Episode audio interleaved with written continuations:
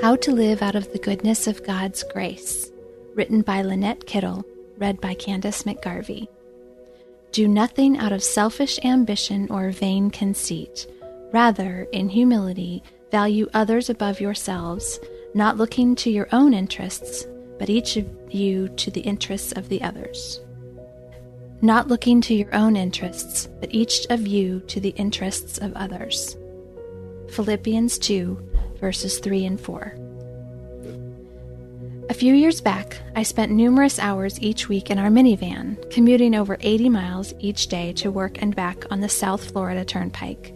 It was tiring, to say the least, especially on busy roadways filled with aggressive drivers.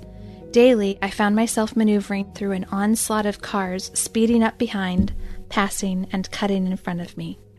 I tried to keep a good attitude, but it wasn't always easy. On one particular day, a car sped up beside my vehicle, then maneuvered to pull in front of my car to exit the ramp. Unlike my usual reaction to let cars in ahead of me, I felt aggravated. Instead of slowing down to make room, I edged closer to the auto in front of me, preventing it from pulling in front of mine. Seeing I wasn't going to let him in, the driver sped ahead and cut in front of the next car. Almost immediately after doing so, Philippians two, verses three and four, came to mind. In examining my own heart, I realized how my actions had fallen short in meeting this exhortation to think of others as more important than myself. I hadn't looked out for the merging car's interest or for the other ones in front of me. As God's word gently spoke to my heart, I felt sorry for my prideful and selfish actions, turning to God in confession and repentance. Like Second Corinthians seven ten states, sincere, godly sorrow leads to repentance. Consequently, with my thoughts elsewhere, I wasn't paying close attention when approaching the toll booths and unknowingly lined up behind a red light in a closed lane. Finding myself stuck in a traffic jam, parking lot type of going nowhere line, I needed someone to let me into a moving line, like the car a few minutes ago had wanted to do. Turning on my signal, I hoped someone would be kind, yet I thought of how I didn't deserve it after the way I had just acted. Looking in my rearview mirror, I saw a truck stop and motioned to me to pull in front of his vehicle. Just as immediate as my need to repent had come, I was flooded with the realization of God's mercy and grace.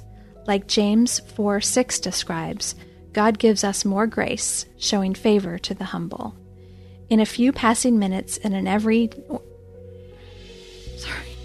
In a few passing minutes in an everyday, ordinary commute, one where I behaved poorly, something extraordinary had happened. I experienced God's wonderful grace through a person who lived out thinking more of my interests than his own.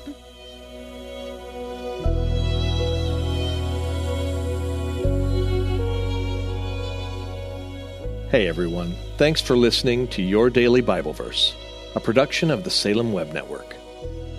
If you enjoyed what you heard today, we'd love for you to head over to iTunes and rate and review our podcast. It really does help people find us. This episode was produced by our managing editor, Kelly Givens, and recorded and edited by Stephen Sanders. Be sure to come back tomorrow as we examine more of God's Word.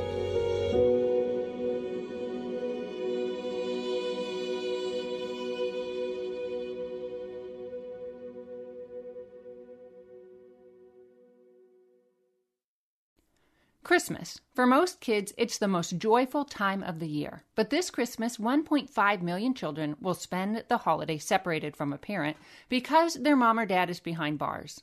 Prison Fellowship Angel Tree needs churches in our communities to volunteer to bless local children with a gift, the gospel, and a loving message from their parent.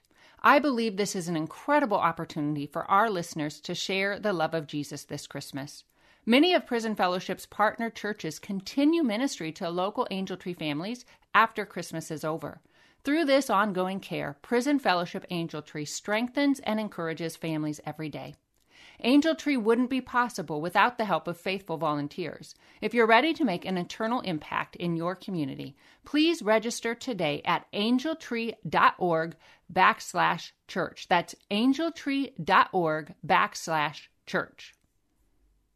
Miracles are everywhere. Let our adventure begin! Discover Pureflix, your premium streaming service where faith and family values come home. Ready to have some fun? The most exclusive selection of quality, wholesome movies and series that will uplift your spirit. A man can argue whether God exists, but when he looks at his daughters, he knows. With new arrivals every week. Unbelievable. Save big and enjoy the possibilities, like invitations to exclusive theatrical screenings. I see it, so I believe it. Find out more by joining today at pureflix dot com.